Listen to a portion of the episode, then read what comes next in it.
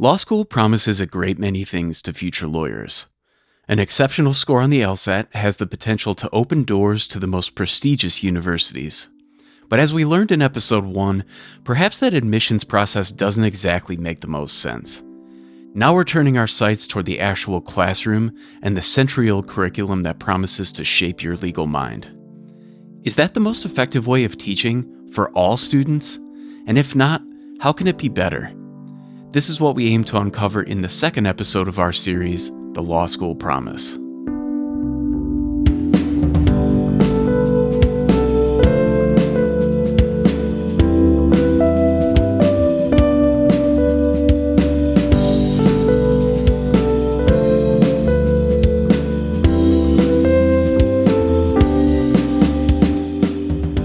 Welcome back to Law 360 Explores, Episode 2. I'm Steven Trader, a reporter here at Law 360, and I'm joined by my co host, who totally got into Harvard because what? Like it's hard? It's Amber McKinney. Oh, Steve, I wish I'd gotten into Harvard like Elle Woods, but in fact, it is hard. So I didn't go there, but I did go to law school, and I want to talk about it. Yeah, well, I had to throw in a legally blonde joke in there. It, will be the first of many, I promise, in this episode. But well, great because I love that movie. Yeah, I'm, I'm happy to call on your experience from law school in this episode. We are going back into the law school classroom, and I know that brings back a lot of feels for you. It was a good experience, a bad experience. We're going to talk about all of it in this episode. Yeah, I mean, it's been several years for me since I was in law school, but the dread you feel about being called on to talk about the facts of a case that maybe you didn't read ahead of class it that never really leaves you. So I do have some flashbacks. Amber, you didn't do the reading? oh, Steve, uh, don't put me on the spot. Um, but we are going to talk about this exact thing. We're going to talk about sort of some of the bad stuff in the curriculum. And also, we are going to talk about some possible solutions because there are ways to make it even better. Right. Yeah, I'm excited for it. So I think first, before we get started, let's just talk about the basics of what a typical 1L classroom looks like. Let's call it 100 students in an auditorium. They're fanned out across the room. There's a professor centered at the front middle. Everyone has their appellate casebooks open, right? And, well, the professor may have a couple of questions for you. We use the Socratic method here. I call on you, ask you a question, and you answer it. Why don't I just give you a lecture?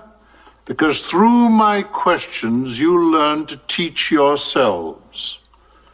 Through this method of questioning, answering, questioning, answering, we seek to develop in you the ability to analyze that vast complex of facts that constitute the relationships of members within a given society.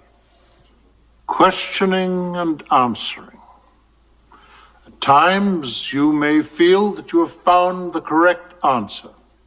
I assure you that this is a total delusion on your part. You will never find the correct, absolute, and final answer. In my classroom, there is always another question, another question to follow your answer. Yes, you're on a treadmill. My little questions spin the tumblers of your mind.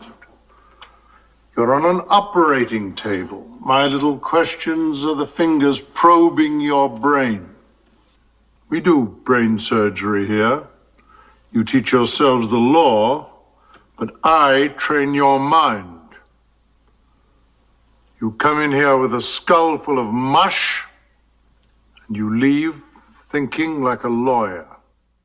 Amber, I think that clip applies not just to law school, but to this podcast. I mean, we do brain surgery here, right? I mean, we're either doing brain surgery or we're the people with the mushy brains. I'm not sure which direction this is going. Tumblers are rolling in somebody's mind. We don't really know, but uh, that is a clip from the famous Hollywood legal movie, The Paper Chase, and that is the infamous Professor Kingsfield. And I'm sure that most likely just sends chills down the spines of law students everywhere. That's definitely a pretty dramatic Hollywood rendition, and it's not exactly how your average professor talks, but there's definitely a kernel of truth in there about how the Socratic method works. I did want to take one step back as we start into this topic to just talk about the Socratic method. It's named after the ancient Greek philosopher Socrates. And the idea there is that you teach students best by asking question after question, building up their own critical thinking skills as they go through answering them. There's a lot of reasons law school professors love this teaching style. For one, they say it's pretty similar to a cross examination in an actual courtroom, and that it can help students see the contradictions in ideas or arguments and sort of work toward more solid conclusions. Another benefit from proponents is that they say it shows law students what the most compelling arguments are on both sides of a legal question, which is pretty useful as a way to look at material when you're actually practicing law. But despite those reasons to use it, it isn't without its problems.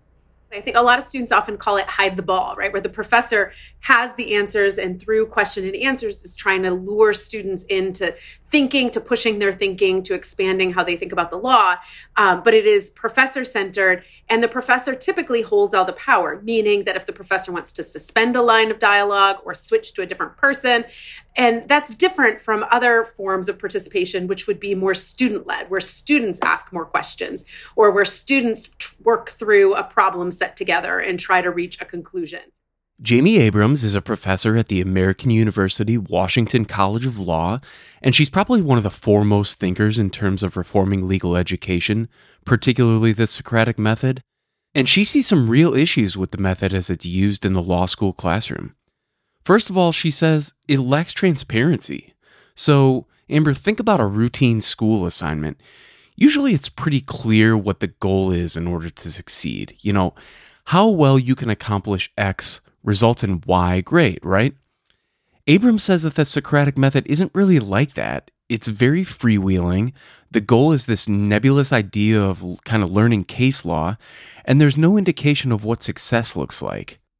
But the other, perhaps even more important problem, according to Abrams, is that the Socratic method creates a dominant view of how the law works, and it devalues students' own organic questioning of it if we're teaching a standard of like the reasonably prudent person, what that means might differ from one community to another. What is reasonable in one rural community versus what is reasonable in a more urban community. There's lots of room for variation, dialogue, and contesting the standard norms of the law. But if the professor sort of holds the, the, the rails on the boundaries of what can be talked about, it can become a pretty marginalizing experience for students, particularly students of color, non traditional students, women students, um, who are sort of forced to perform in a very, very public way by reciting back these laws without getting the chance to, to contest it a little bit more and push it themselves, which is organically what the Socratic method was supposed to be. It's supposed to be student questioning teacher to understand the law for themselves. So, going back to that clip that we played from the paper chase earlier, again, yes, it is a dramatic rendition, but this actually comes up a lot in conversations about legal education reform. I mean, Jamie even makes a point in her paper that she jokingly calls it canceling Kingsfield because she says that the underlying message really isn't that far off from real life and it's really troubling. The phrasing that really sticks for me is from that paper chase where Professor Kingsfield, the fictional character in the movie, says that students come into his Socratic classroom with a skull full of mush, meaning they're like a blank slate and they offer no value to the classroom. And that's that is a really problematic way to teach law because really what the law is is a toolbox of strategies that lawyers use and and wield at various points for their clients and their causes. And so to to take away that student experience and say leave that at the door and then come learn this noble study of law is missing the training of lawyering the the verb the action of using that those laws to help um, the communities that you, that our students go on to serve there are a lot of toxic practices that stem from the Socratic method, at least according to Jamie. Steve, I do have a question for you. Did you do the reading for today's podcast? Oh, Amber, I didn't realize we had an assignment. Uh, you're in big trouble in my classroom, sir. Um, this is sort of how it goes in some law school classrooms where professors are using the Socratic method to ensure that students have done the reading for the class, that they're answering things really confidently. The law is reason free from passion, Does anyone know who spoke those immortal words? Yes. Aristotle.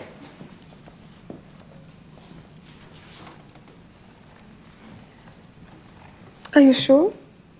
Yes. Would you be willing to stake your life on it? I think so. What about his life? I don't know.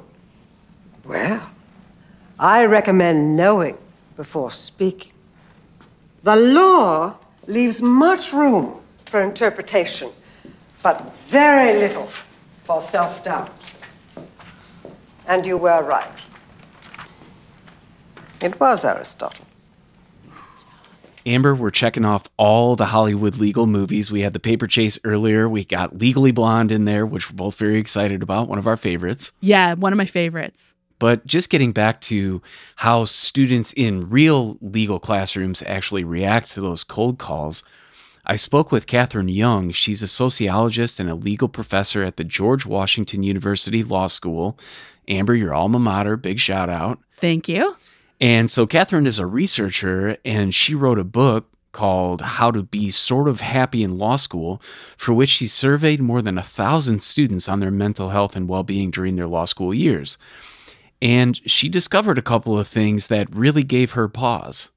So, one thing I found was that between um, one in four and one in five students feel what I would call extreme trepidation around cold calling. Um, and by extreme, I don't mean they're nervous and they think about it sometimes. I mean that it completely shapes their law school experience. So that's a, a large number of students. Um, what was particularly interesting was that nearly all of those students was a woman. And that's problematic. Um, nearly all of those women were women of color, and that's problematic. And it's not simply that, you know, um, women of color, you know, aren't up for being, you know, for, for engaging in like hard intellectual exchange. They 100% are. Um, where the fear and trepidation comes from is a sense that they're being judged by their peers. And in fact, they are being judged by their peers. We know this from all the sociological research. Women are judged more harshly, people of color are judged more harshly by others. So it, it should come as no surprise that they feel like they're being judged harshly. In fact, they are. That wasn't the only pattern that Kathryne identified. She also found socioeconomic and background differences here as well. So, someone from a more well heeled background, maybe they have a lawyer in the family, they understand maybe a little bit better that cold calls are a tool for learning, but don't actually matter for your grade that much. So, they approach it much more casually. They're not too worried about how they look, and they just kind of process the information more holistically and then they focus on the final, which is really the most important. That's not really the case with first generation students or students from lower socioeconomic status, according to Kathryne. Those students, and particularly women, they're hyper focused on performing well and fitting into this professional class. They're studying to answer cold calls, really diving into the details and trying to learn the case minutiae they're really not developing that broader understanding that's the most rewarding at the end of the day in terms of grades. Amber, does this check out with your experience in law school? Steve, I feel like I'm in a therapy session right now. It hits so close to home for me. I don't have any lawyers in my family who could have clued me in on how I really shouldn't have wasted so much time prepping out of fear of being called on in class. I 100% fell into the trap of hyper focusing on the minutia to the detriment of seeing sort of the bigger picture in large part because I didn't want to be embarrassed by a professor the way it goes down on Legally Blonde.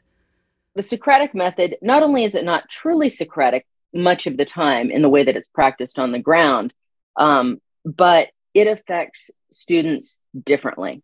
And what's troubling to me is that instead of rethinking the structure and thinking, all right, is this the very best way that we could teach students legal reasoning? Um, what I see being done in terms of interventions is things like um, I always think of this this thing I saw in the Girls Guide to Law School, which basically says, "Toughen up, be more aggressive." Um, which sends a message to women law students that the problem is not the system, the problem is your problem with the system. And if you want to be a real lawyer, gosh darn it, grow a thicker skin. What I don't see a lot of law professors, at least, doing is reflecting on like, wait a minute, actually, how good is the Socratic method and how good are cold calls at um, preparing students for what they're going to face in practice? I mean, how many times in practice are you sitting with 60 of your peers waiting for a judge to see which lawyer they're going to call to argue a particular thing, right? I mean, that never happens. That's just not the way, uh, you know, law is practiced. So uh, you know, there are other methods and modified Socratic methods that some professors use, um, like panel methods that I think are are are better in various ways. But um, my findings suggest that cold calls are harmful to women, particularly women of color in the classroom, um, and that as students perceive it, they don't really help them in terms of developing their their legal reasoning. Before we get into some of the solutions to these problems, I think that we should talk for a second about the effects that some of these experiences have on students' mental health. And it's not a pretty picture. Um, there's all kinds of research indicating that law students have sky high levels of anxiety and depression. There's alcoholism, self harm. One surprising thing Kathryne found in her survey was that the students who felt most unhappy all pretty much gave the same reason why. So their idea of what law school might be before they got in, it didn't really match the reality of what it actually is. They felt a sense of alienation from what brought them there. It didn't line up with how they wanted to be trained as lawyers. And they felt marginalized. They felt an enormous sense of pressure from things like one final. I can confirm that my personal experience as a 1L was definitely a feeling of this is not what I expected it to be. And really, in some ways, a crisis of confidence that I think a lot of students have, mostly because so much hinges on not whether you can understand and know the material you're being taught, but more if you know just a little bit more than your peers, because everything's graded on such a strict curve, and that creates a very distinct pressure. Right. And Kathryne says that those feelings are pretty much universal across law school rankings, whether a student attends a top 14 school or a lower tier school. Pretty much the law school experience itself is not much different from one school to the next. I'm very curious though, how does that relate to, say, a med student or an MBA student? Because those are also high level, high pressure educational programs. Yeah, that's a really good question. I asked Kathryne about that, and she and others have looked at this data. And across the board, first year students' mental health, no matter what program, pretty much plummets. The difference, though, is that for law students, it doesn't really recover. So medical students bounce back, but law students are still anxious, still depressed, even as 3Ls. The reasons for the not bouncing back have to do with the law school structure itself and uh, has to do with things like being compared to other people, um, has to do with things like a sense of, you know, intrinsic versus extrinsic motivation. Law school itself is designed, is you know, almost guaranteed to produce what psychologist Carol Dweck calls a fixed mindset as opposed to a growth mindset, right? Students are um, socialized to believe that, you know, you're sort of either good at law or you're not, that your standing in your class actually says something about how good of a lawyer you're going to be. Um, and it's very difficult for students to keep their sense of self separate from um, from these kind of external judgments about them that they perceive are happening you know i mean law students are also extraordinarily um, risk averse so i think that there's always this sense of not knowing where they're going to end up particularly at the non-t14s not knowing where they're going to end up not knowing whether they're going to be able to do what they want to do in the legal profession right mean, a major theme from the book was that lots of students enter law school because they think there's some elements of the law that they would like to change. Then in law school, they realize that, oh, being a lawyer isn't about learning how to change the law by and large, right? It's about learning a system that you'll be working within. That's gutting for some students to realize. Kathryne says that a lot of people go to law school because they have a sense that certain things are unfair. And then they're shocked and alarmed when they find out that substantive unfairness isn't really a topic that's discussed at law school. her research also uncovered another interesting and actually really troubling component of the law school structure.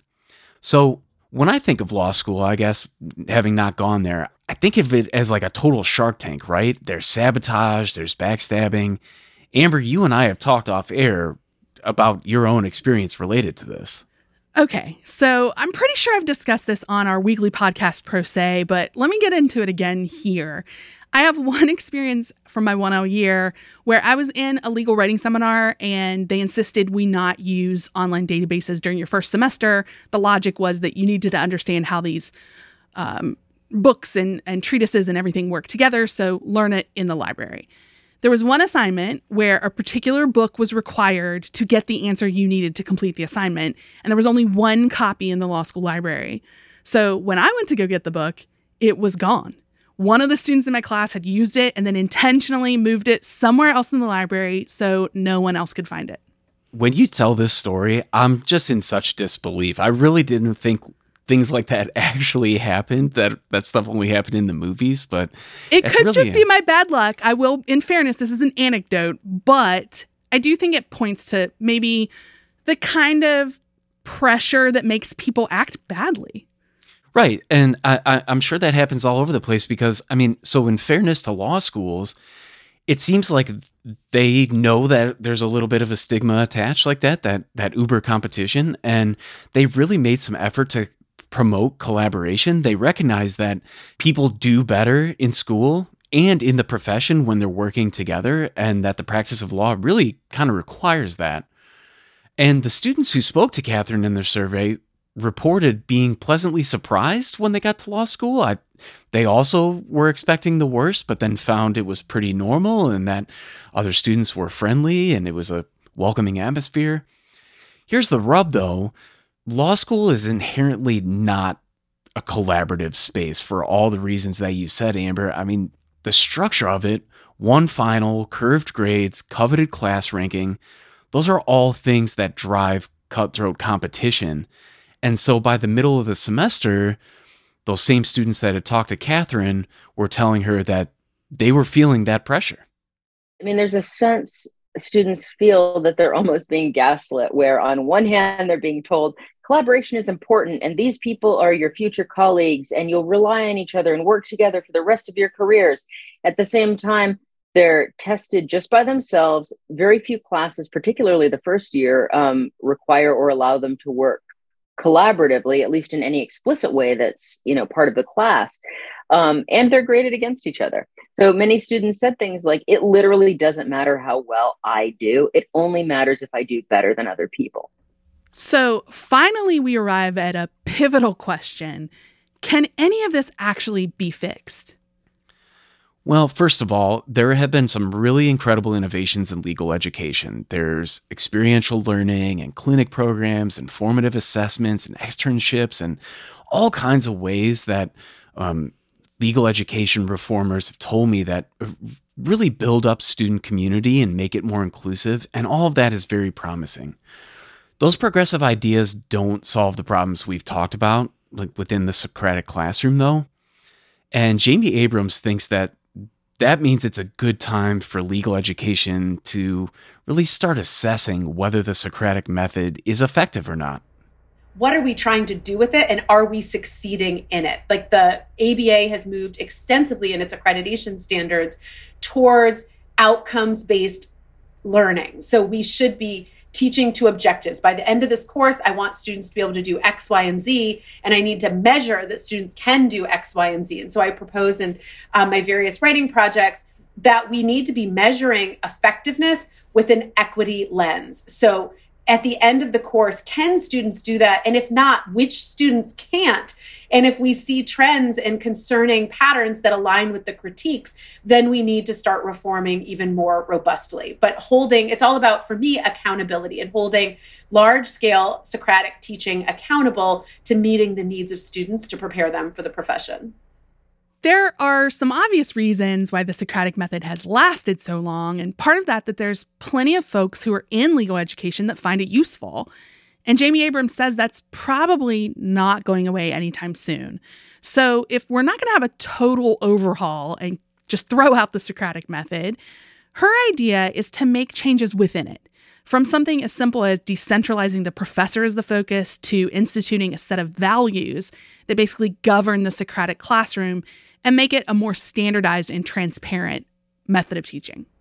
I argue for values that are student centered, skills centered, client centered, and community centered. So small pivots that scale extensively. So instead of these abstract questions like, what are the facts of this case? And, you know, what was the holding of this case? Who called a lawyer? Why did they call a lawyer? What did they hope to get out of that client representation? What did the court actually give them? Did that meet their needs? So we could even use the same books that we're already using. We can still keep 100 people in the classroom if we can do so in a way that catalyzes other reforms by grounding the Socratic method in active lawyering that we bring to life through those cases, by grounding the Socratic method in the application of the concepts we're studying to the communities around us. So making more space for those conversations does the reasonably prudent person standard align with your vision of community? And if it doesn't, why not? And what does that mean about your, you know, likelihood in the tort system? So in thinking about changing some of the structure of the law school classroom, there have been some circumstances recently that have allowed for the chance to try some of that out. I mean, I don't think anyone looks back on the time of COVID with fond memories, but at the very least, the online shift presented some opportunities for assessment of how law classes are taught. And Professor Rachel Moran took full advantage of that. She is a distinguished and chancellor's professor of law at the University of California, Irvine. She helped found that law school there, and previously she was the dean of UCLA School of Law. For Rachel, the most important component of law school, especially the first year, is student engagement.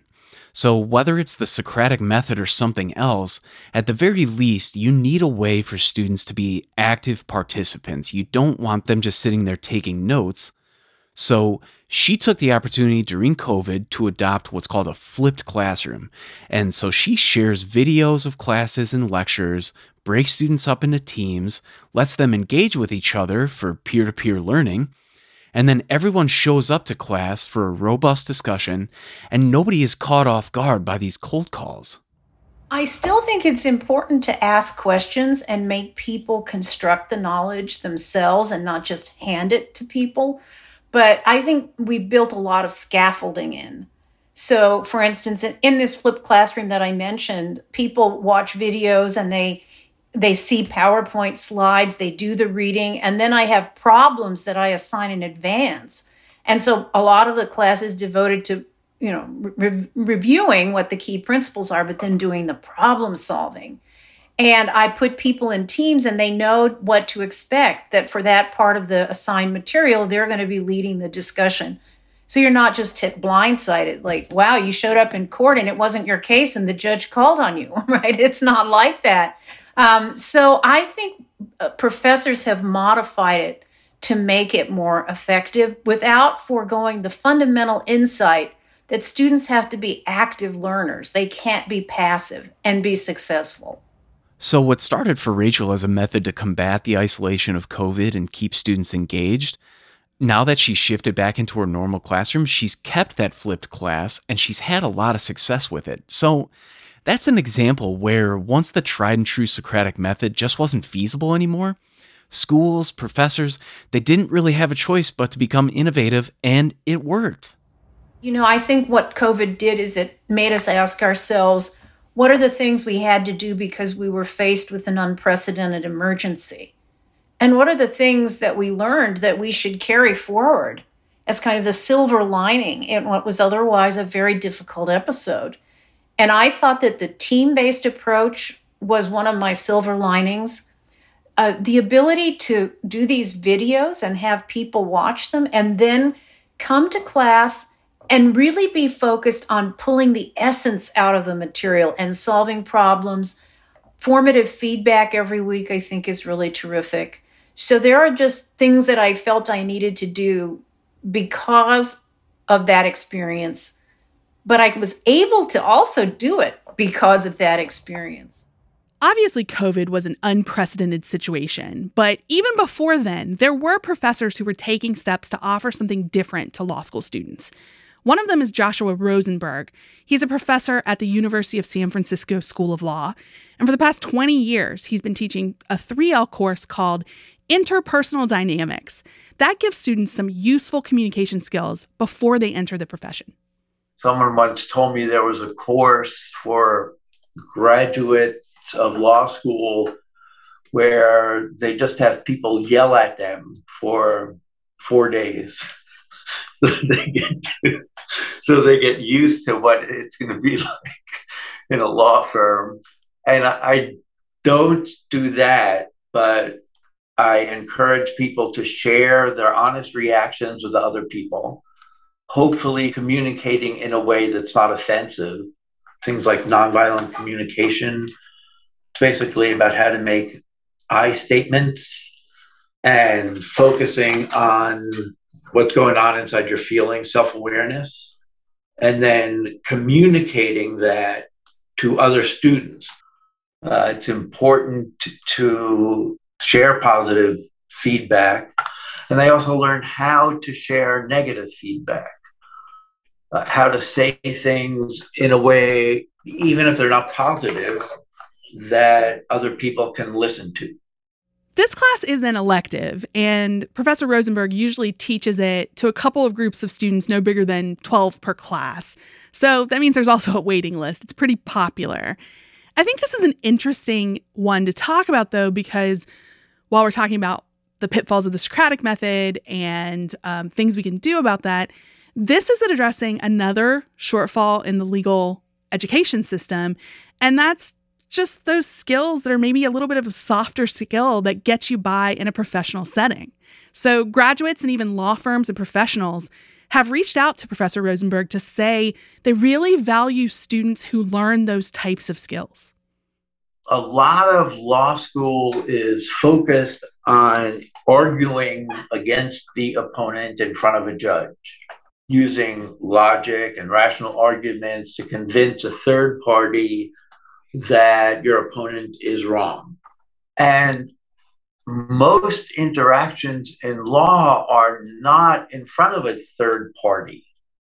They're not trying to convince a judge or negotiating or working with or working against one other person. And the skills involved in convincing uh, and dealing effectively in a one on one relationship are very, very different from those involved in trying to convince a third party who's listening.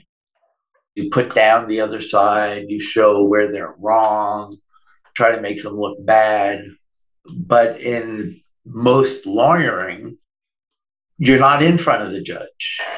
And arguing that way doesn't isn't really very effective.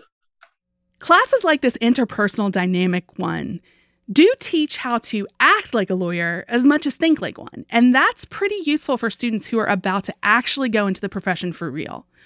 But when you go back to that 1L year and some of the solutions that might work there, there is an idea that we could offer a bit more flexibility to students early on to explore the aspects of the law that they find the most interesting. That is definitely something Kathryne Young from GW advocates for there's so much we could do to make law school a place that was more intellectually engaging to students and facilitated growth mindset, right? I mean, we could, for example, let students take an elective their first semester, right? I mean, there are a lot of classes like criminal law, we might imagine, or property, we might imagine. Yes, we want students to take those classes. Do they have to take it their first year of law school? I would argue maybe not. I would argue maybe there are some classes that you could take at some point in law school they would be required. But um, you know if you came into law school because you care about a specific subject area it would be so wonderful if we could get students engaging with that subject area immediately. I mean i talked to students for example who came to law school because they really care about intellectual property and music say. Um, they may not get to even talk to anyone about those things for a whole year. That's really harmful for them um, law school would be so much more exciting for them if they could if they could engage immediately because things start to seem more applied. Steve, you're in the front row. What have we learned about fixing law school today? Amber, I think I'm ready for this one. So far, we've got more flexibility.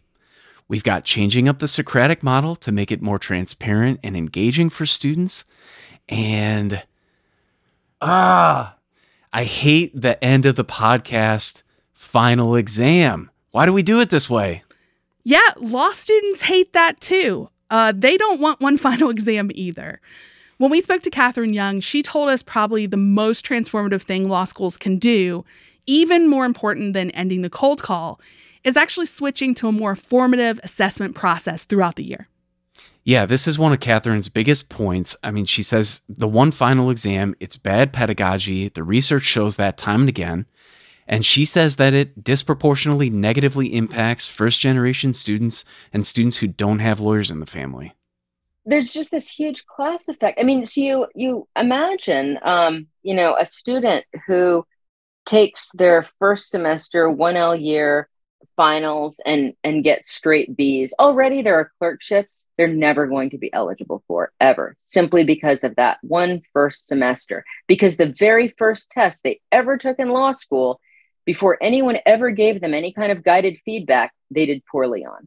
I mean what we know from the the you know educational literature is that people do much better at learning when they have guided feedback right? And really students only get that in law school typically in their legal research and writing classes right? They get a chance to actually try out their reasoning see how they do get it corrected by someone who knows uh, the subject a lot better than they do you know give it another shot get some feedback right? But that's not how we teach our doctrinal classes. And I think we absolutely should. Students need practice applying these concepts, particularly if we want to equalize the experience for people, regardless of race, class, and gender.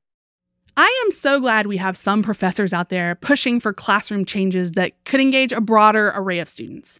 I do definitely hope that this is a movement that just keeps growing because I know it would have vastly improved my own law school experience. I mean, like we've mentioned throughout the two part series now. These are tricky concepts to discuss. You can't say that the LSAT serves zero purpose in the admissions process, but I think we can question whether it's used effectively. And then the same goes with law school. There's no doubt that law school offers an incredible education with a very rewarding legal career at the end of it.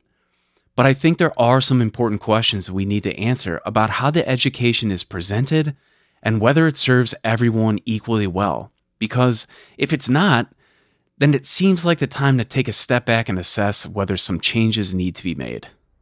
If law school is supposed to be a sort of analytic exercise where we push students' thinking, then I think it's effective at that. Um, but the question is at what cost?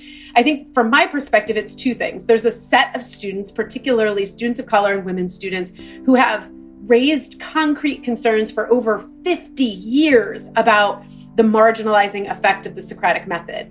But then for the rest of the students who aren't voicing these kinds of complaints, they're not all that happy either. So isn't that the, a kind of environment that's ripe for innovation?